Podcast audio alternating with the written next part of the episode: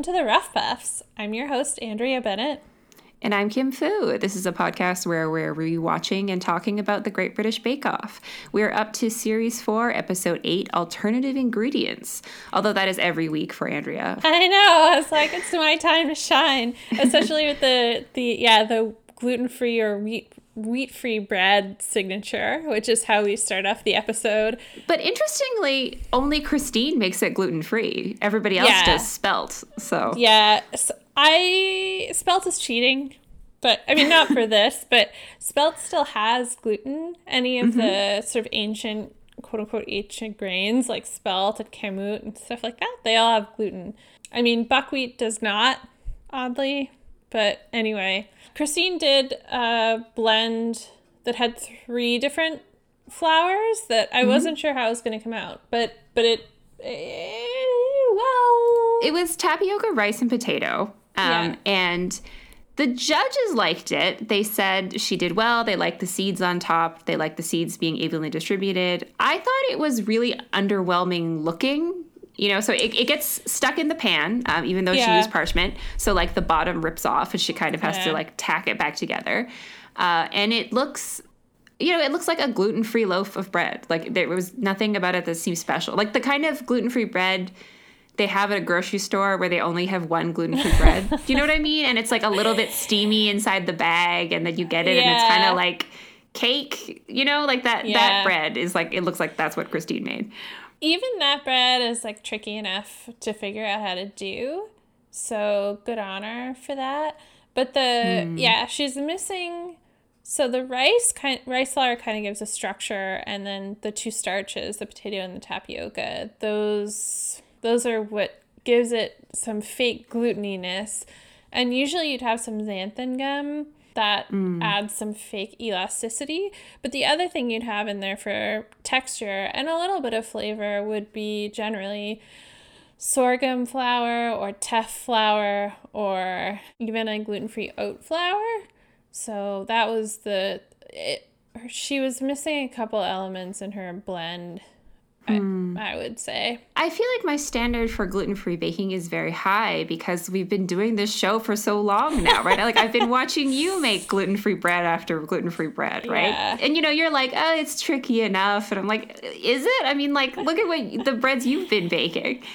Well, I've had, I mean, I've had like years of experience at this point. She's and... on the Great British Bake Off. yeah, fair enough. Whose loaf are you most excited about? I was most excited about Kimberly's um, Parma ham and pesto loaf that she makes very pretty by sort of like twisting together. Pre bake, I was most excited about Kimberly's, like yeah. when they were describing it, and then also it looked really good. Um, you know, at the well, it was still raw. Like after she had split the dough and stuffed it and rolled it up, it looked really beautiful. And and and Mary commented on that too. She says, "Oh, it does look exciting." Is what she said about yeah. it in that state. Um, after they were baked, I actually would say Becca's is the one I would go for.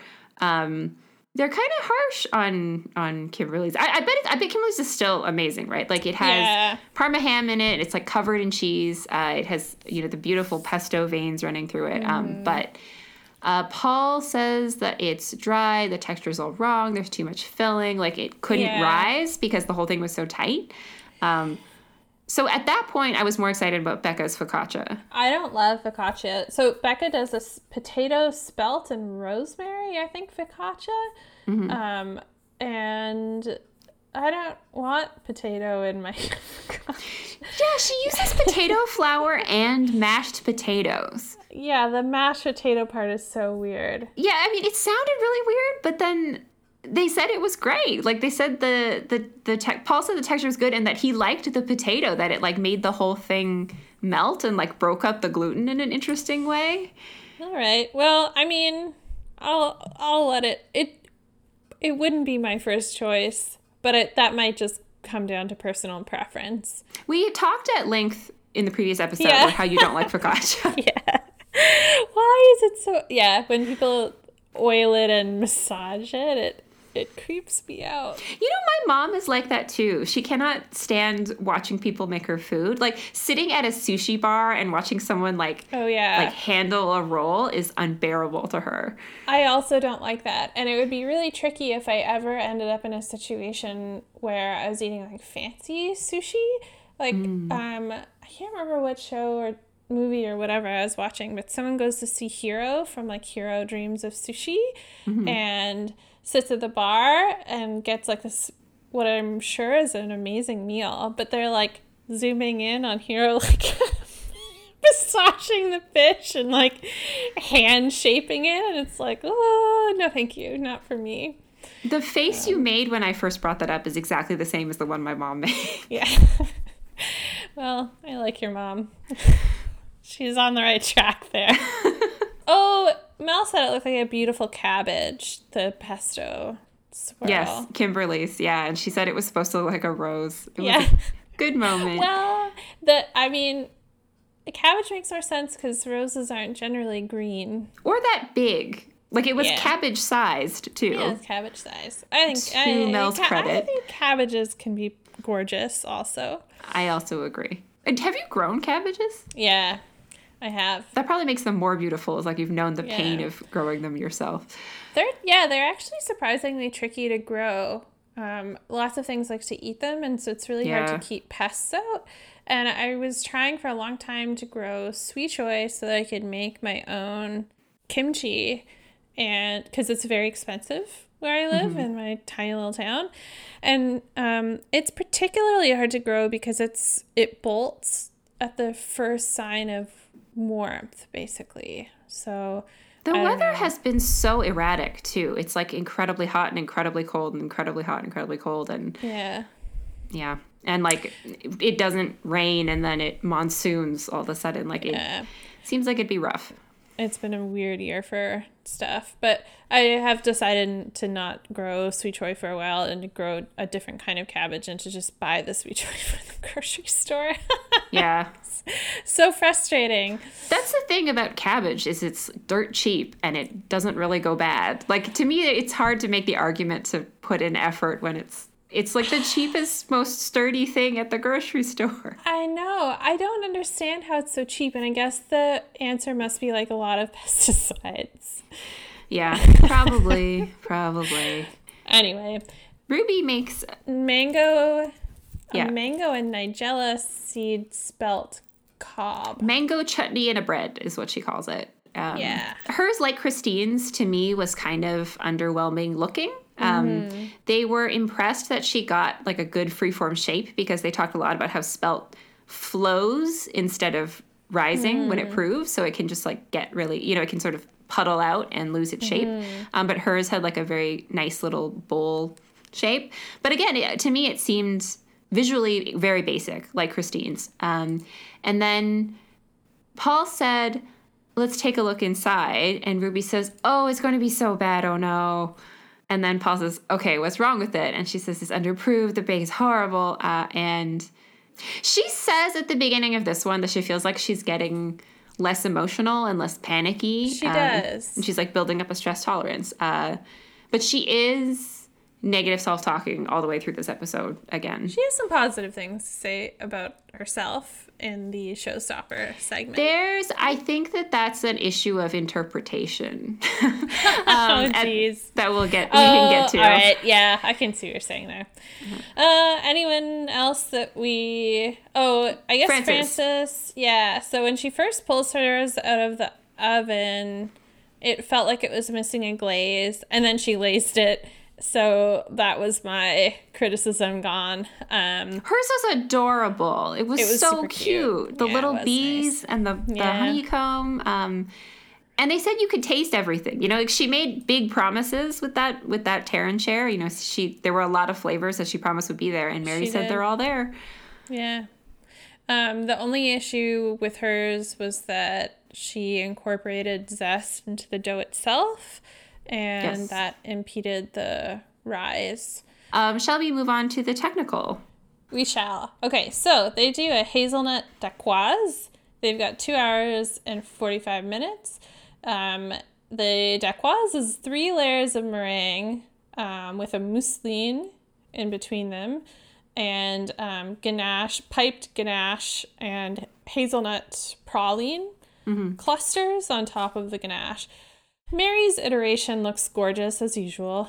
And okay, you know, I did, I thought Ruby's and Kimberly's at the end looked better than Mary's. Yeah. I thought in the in the opening, like this is this is the perfect dacquoise, this is the ideal dacquoise. Hers look kind of goopy. Like when they when they oh, cut into when they it. cut into it. Yeah, yeah. Sorry, I meant like when you look at it in its like cake form before it's cut into. Mm. I think that hers got goopy because it was waiting too long for that segment mm. to happen. Mm. I don't think that Paul and Mary actually bake the things that are the like perfect specimens on the show. I think that they have like a baker that does that for them. That's my guess. I don't know. We should look into that.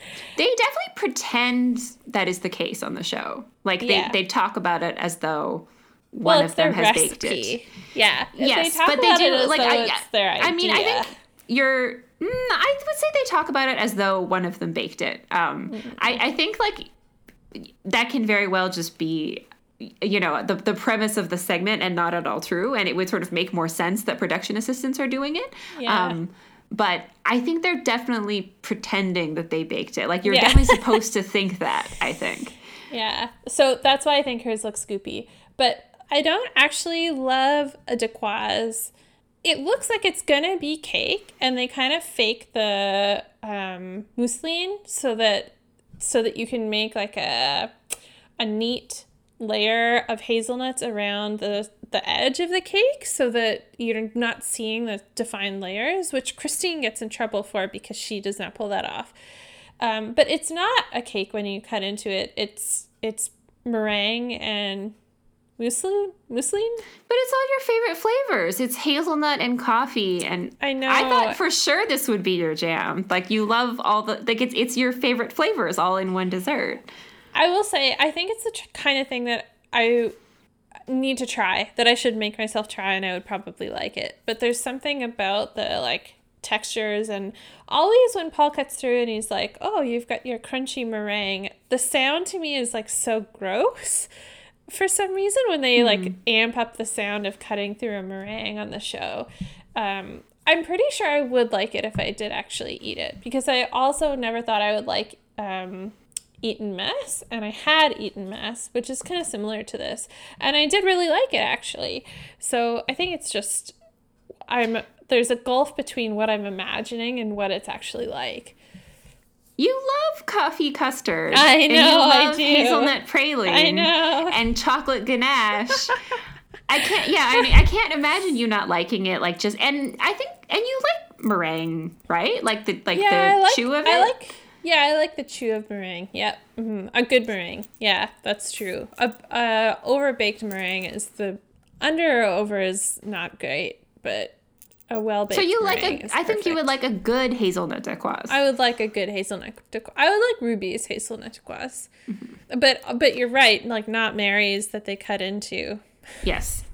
too mushy you're probably right that that was a it's just it's been sitting in the warm tent and the stage lights too long yeah yeah what's what's interesting is i feel like while you're watching them bake it it seems like it's going kind of disastrously for everybody in the moment and then at the end when they lay them out on the table they sort of look beautiful. Like, and Mary comments as much when she comes out. She was like, "These look, these look great." Um, and then you start cutting into them and eating them, and then they're they're less great again. Um, yeah. The the decoration hides a lot of sins, sort of, in this one. it totally does. The only one that stands out in terms of not being sort of like pristine on first look is Christine's actually. Mm-hmm. Um, everything is a little darker and a little flatter and a little little rougher around the edges but but even still if yeah it, in the dinner party scenario hers comes out on the table. It's not like oh my gosh i'm so sorry that happened to you. It's like it's like oh this looks nice. Like yeah totally passable.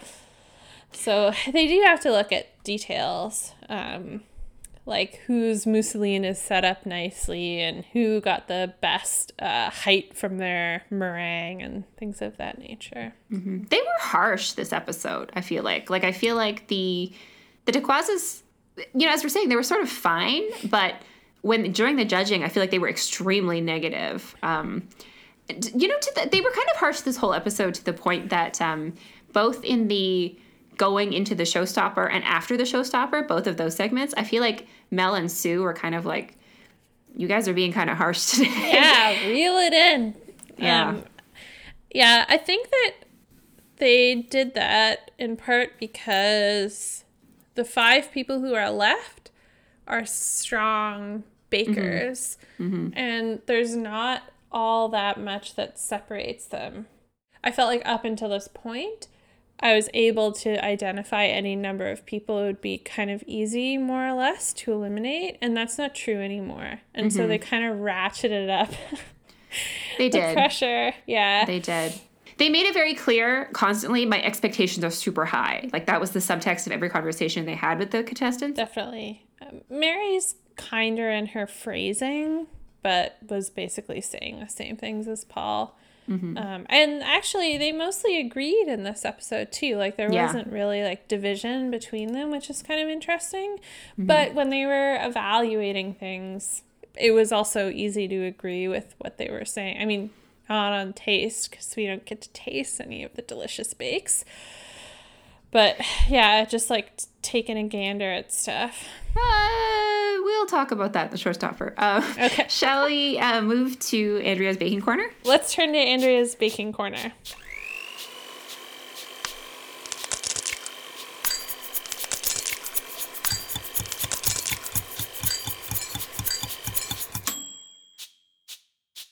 Um, so I made two brioches, and I made them kind of the way that Kimberly makes hers. Um, roll into a rectangle, uh, cover the rectangle with filling, roll up, um, cut down the middle, uh, twist, and turn into like a loaf shape.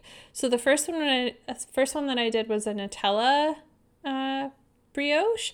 So pretty simple. Like I didn't make the Nutella, so just spread the Nutella on the dough, and I didn't put it. I did it freeform after that. So I did my first rise. I chilled. I rolled out. I rested for 60 minutes and then I baked. And I got spread on that loaf.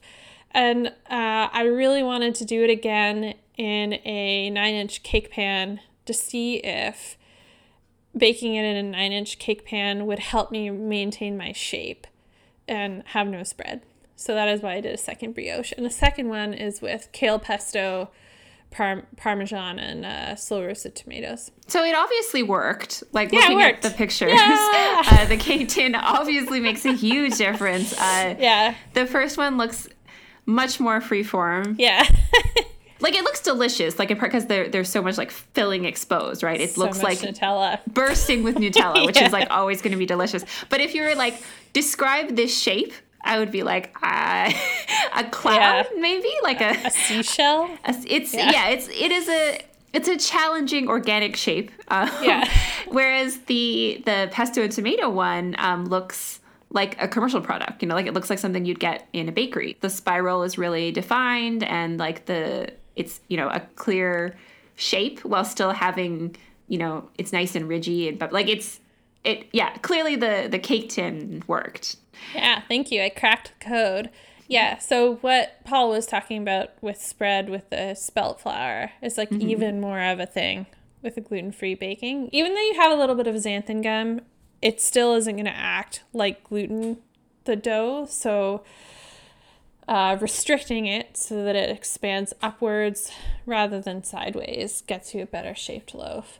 The other interesting thing about gluten free dough in this circumstance is that when you work with gluten dough, I hear, um, you get a bit of rise in your in your first proof and in your second proof or in your rest. You don't get that in a gluten-free dough. You will get some rise. You get some you get rise in your first rise but when you do your rest there's like no shape change whatsoever. Um, the heat of the oven often ends up adding more rise but yeah the dough just kind of acts totally different. Christine's dough in the signature um, was like liquid, like it was like cake batter, um, where everyone else's was you know, kneadable. And your doughs are always kneadable. You know, like Mm-hmm. like in the progress pictures here, you can see that it you know, it is it is closer functionally and texturally to gluten dough than whatever Christine was doing. They tend to be trickier doughs to work with. Like they kind of feel wetter and they're stickier. So when you see me rolling stuff out, it's generally between parchment paper or like with plastic wrap and some flouring on top. But um, because if you just roll out, um, it sticks to your rolling pin. so there are some differences, but you're right. It's not like pouring like cake batter most of the time. Yeah, her recipe was weird. So is this, so is Becca's. Becca's is also weird, I would say. Yeah, hers was weird, not for gluten reasons. Um, I, I have a question about the pesto tomato one. Yeah. Is it a meal? Like, could it just be? Could you just make this and Oh. then like this is lunch? You don't need to do anything So- else. We ate it on election night. So election night traditionally journalists eat pizza.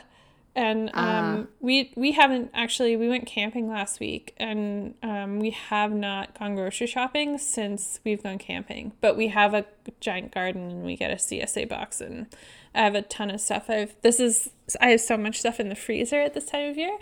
So actually, I had the brioche dough in the freezer because I made a big batch when I made the Nutella loaf. So it was something I could whip together because I had just slow roasted some tomatoes recently. I defrosted some kale pesto I had made, blah blah yada yada. So we did have it as kind of like, if you know, it's sort of like pizza. That is why I put the tomatoes in actually, even though I wondered if it would impede the bake in in some way, and it did probably a little bit actually. Because of the acid? No, just because they're a little bit wet, even though they're slow roasted, and so the moisture's kind of mostly roasted out of them. But we had it with a side, more or less Greek salad, with like tomatoes, cucumber, pepper, um, really thinly sliced red onion, feta, and some vinaigrette. It sounds really good. Yeah, it was a super quick meal just because like there's so much of that around. We eat so many veg we eat so many vegetables in the summertime. All veg all the time. Plus cookies. I had a double bacon cheeseburger for dinner tonight. Yeah. so it just, I don't know, I just I feel bad now.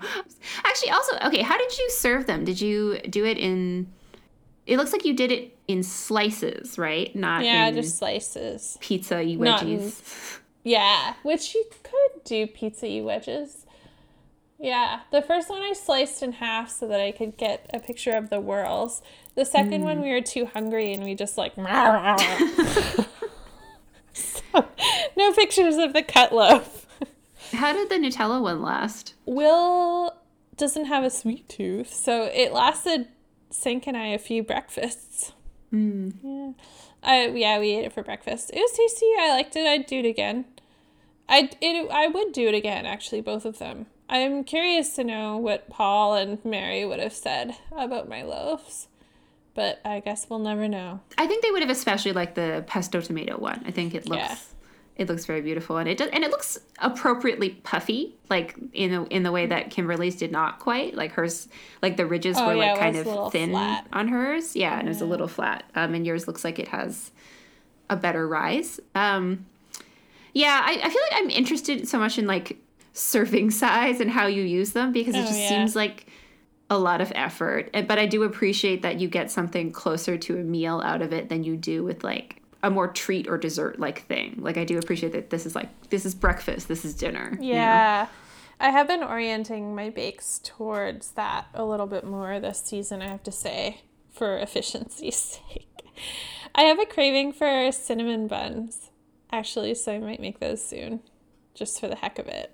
My I got ginger cookies on the docket this week or er, molasses cookies because Ooh, it's my friend's birthday and her favorite thing is molasses cookies. I love molasses cookies. It's my birthday this weekend, and I'm going to bake myself a Black Forest cake. I'm really excited about it. Yeah, I would I would bake you a chocolate cake this weekend too if we were anywhere near each other or It's even if- heartbreaking. we're not even in like cake shipping distance. No. Mm-mm. We're both in the Pacific Northwest. Yeah, it's a big region, Andrea. it is huge, I know. Uh, my my friend's partner actually sent an email saying that uh, she didn't want gifts, and I like texted back being like, "I already bought the molasses, man."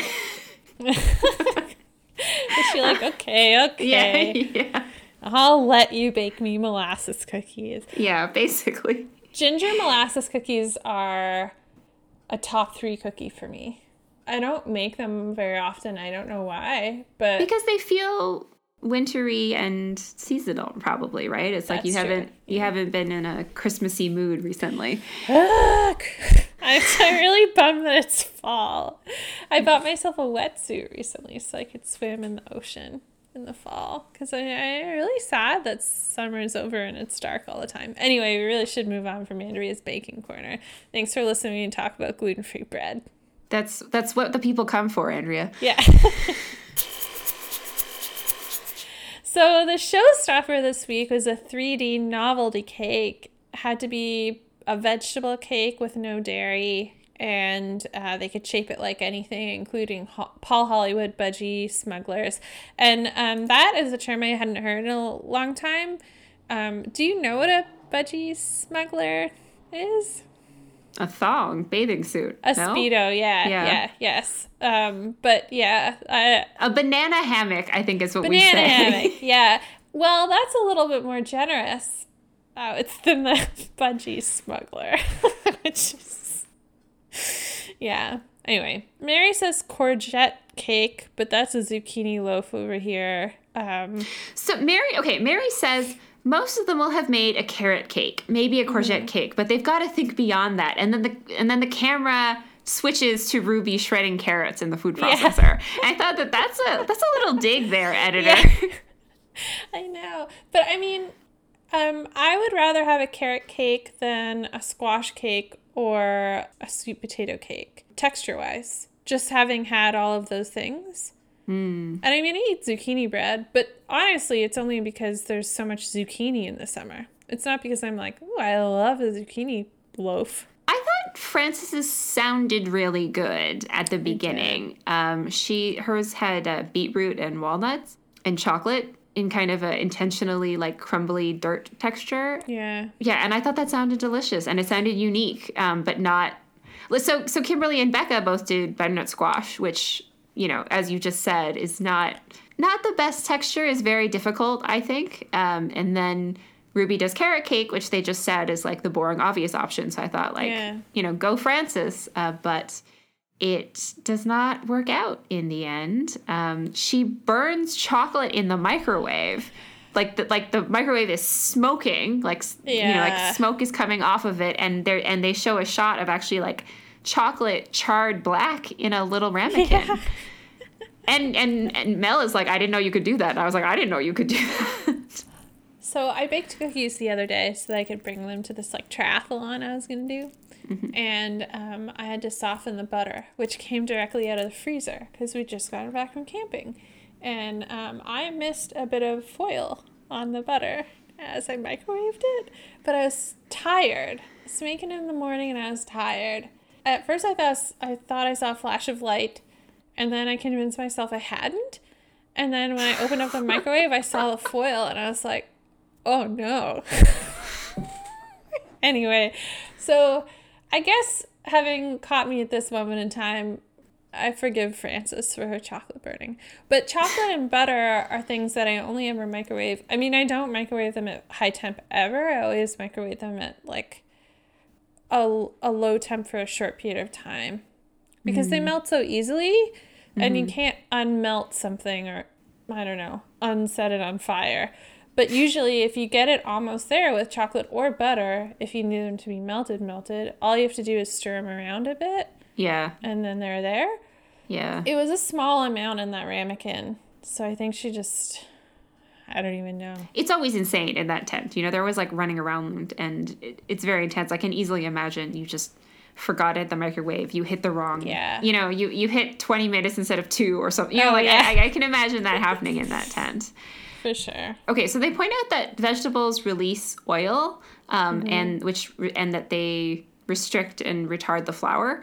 Uh, so, like this is going to be challenging. They they are very harsh in the judging in this one. Like it Super doesn't harsh. go well by and large. Um, Christine makes a sweet potato electric guitar cake with Yes. homemade marshmallow fondant. I've never, I've only ever had like fondant fondant, and I'm curious to know, like the ingredient list is apparently kind of similar if you look at a marshmallow plus the addition of the ingredients versus if you look at fondant. But the judges say that the marshmallow fondant is tastier than regular fondant, and so that's the part of her bake that is most exciting for me. Um, I think that things shaped like guitar guitars are cheesy, but that is a personal preference thing, and I also don't. I don't. Yeah, I don't think I want to eat a sweet potato cake. so she does a. Uh, they keep saying passion fruit icing, but when you look at the cake, it doesn't really look like it's iced. It looks more like the passion fruit flavoring is in the fondant itself. I was Yeah. confused on that point, um, Yeah. which was the case. But in any case, they said that the fondant and or icing and like the passion fruit element was really, really good, and like that was the thing they focused on because they said the cake underneath was really, really bland. Boring. And Christine actually like defended herself. She said like it has, qu- she said it has quite a bit of spice in it. Um, and Paul said like there's nothing in it that stands out. There's like nothing that runs through. You know, they're both like more of the icing would have been great, like more of this passion fruit flavor.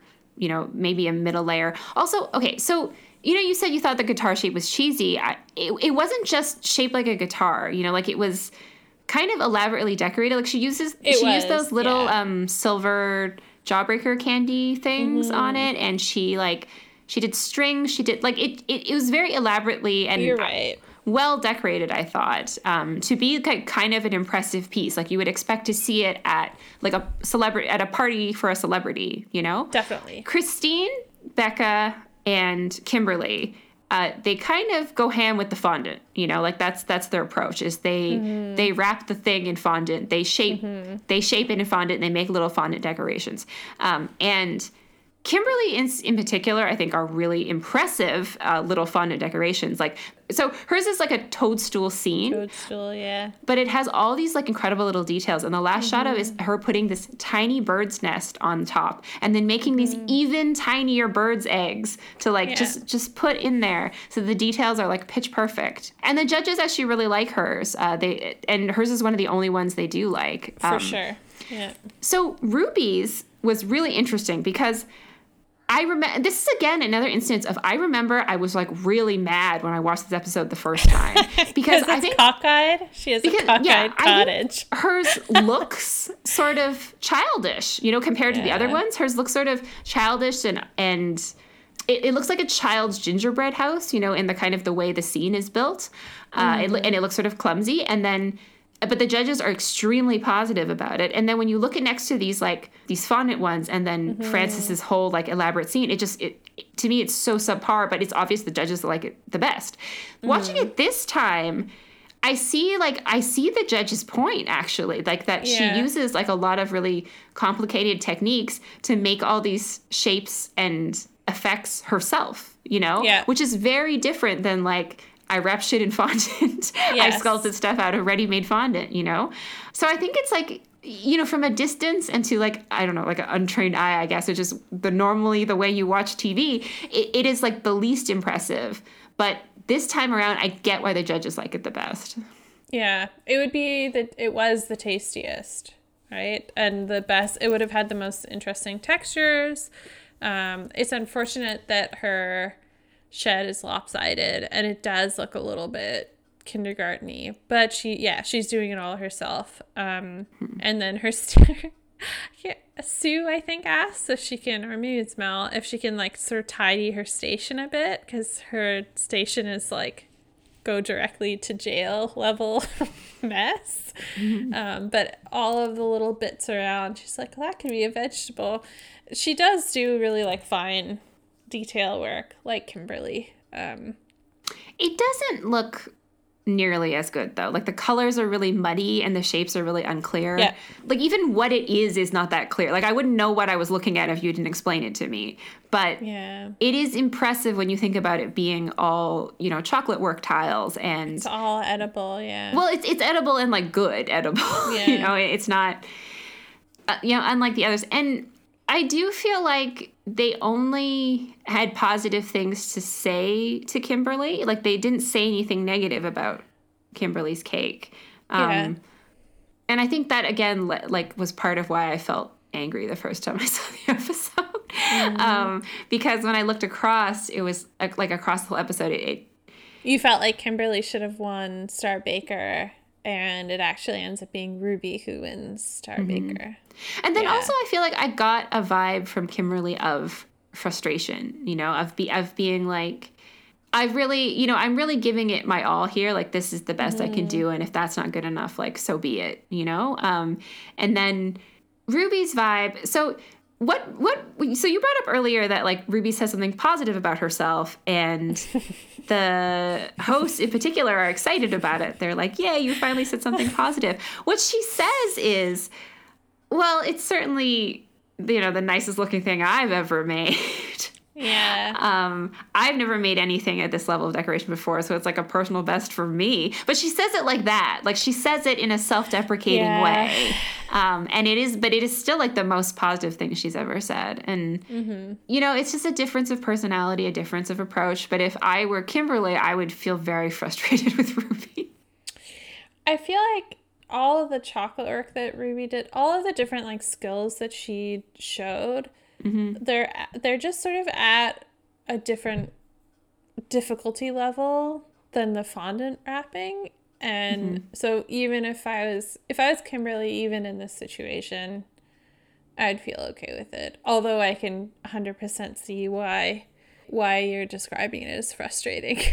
we should also talk a little bit about, you know, Beca's looked really great the decorate I liked the colors. They kind of give her a bit of a hard time for it being simple. She has this cheese wedge on top of this like wooden uh, platter with some fondant mice. It looks very clean. It looks very American. Paul says it's simple but effective. Like mm. it's very mm. clear what it is, and he does appreciate yeah. that. I think she did a good job too, making the little. She uses this little. I don't even know what tool it is, but to make sort of holes in her cheese, like dents mm-hmm. in her mm-hmm. cheese and it's super cute. I don't know. I think it looks great, but the cake it doesn't taste like anything, and Paul like it's yes. so bland that Paul's convinced that she did not put any. She misweighed her spices. Yes. Yes.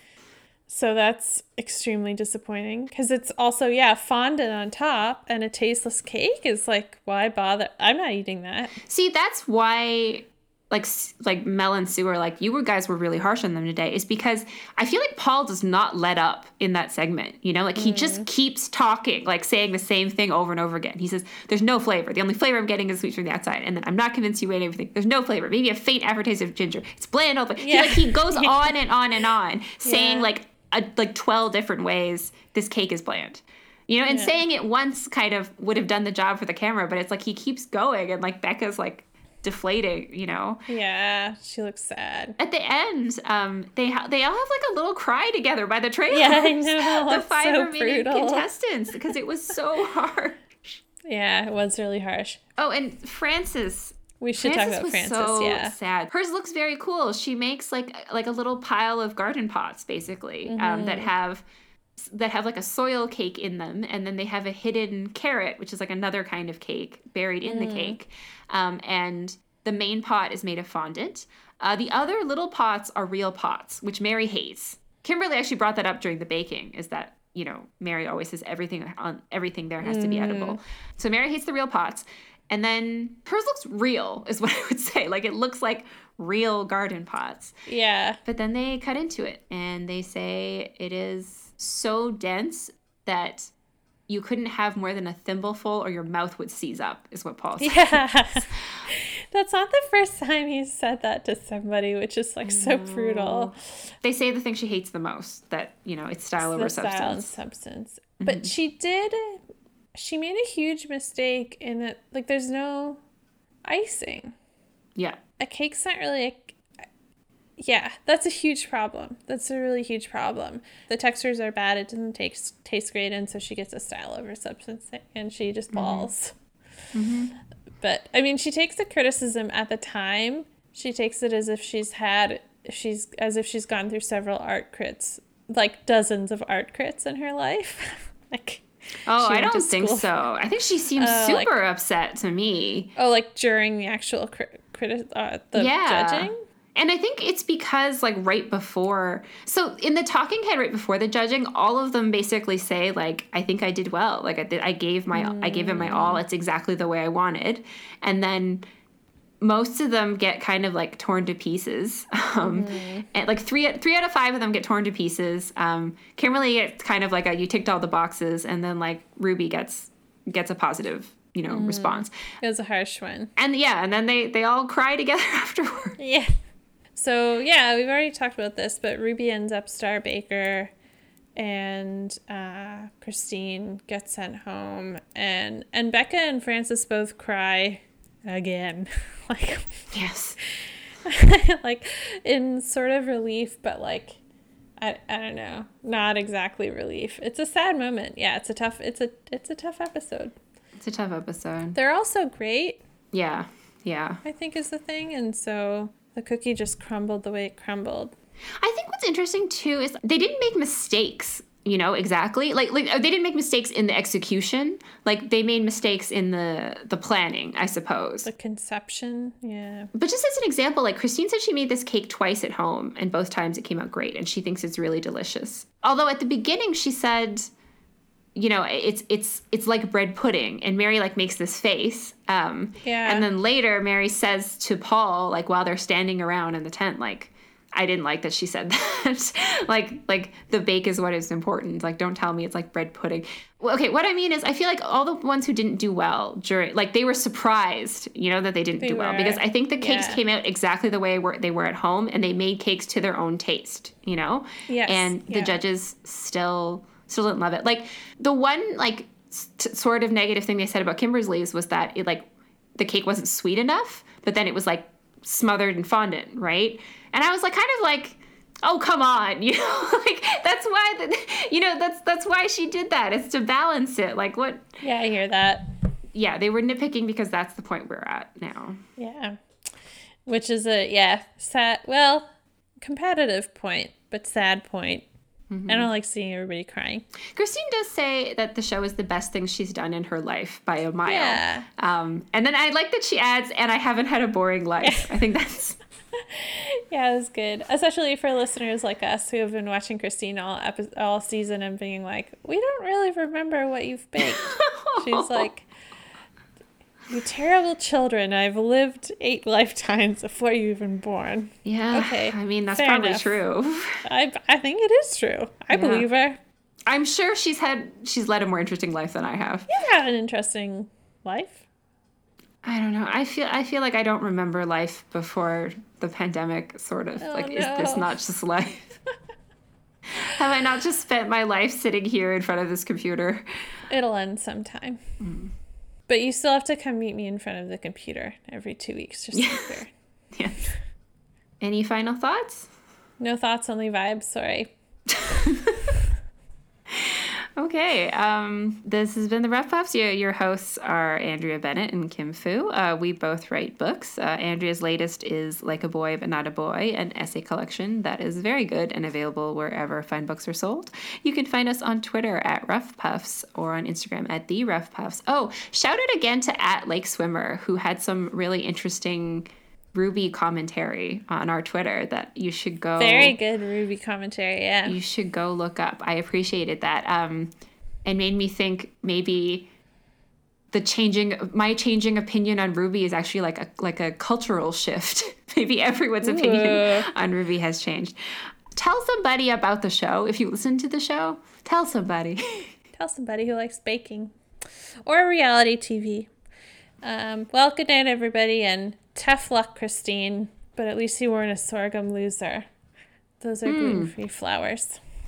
It's a niche. It's a niche pun. The only time I'll be able to use those ones. People know what sorghum is, don't they? I mean, hopefully I've talked about it enough on the show.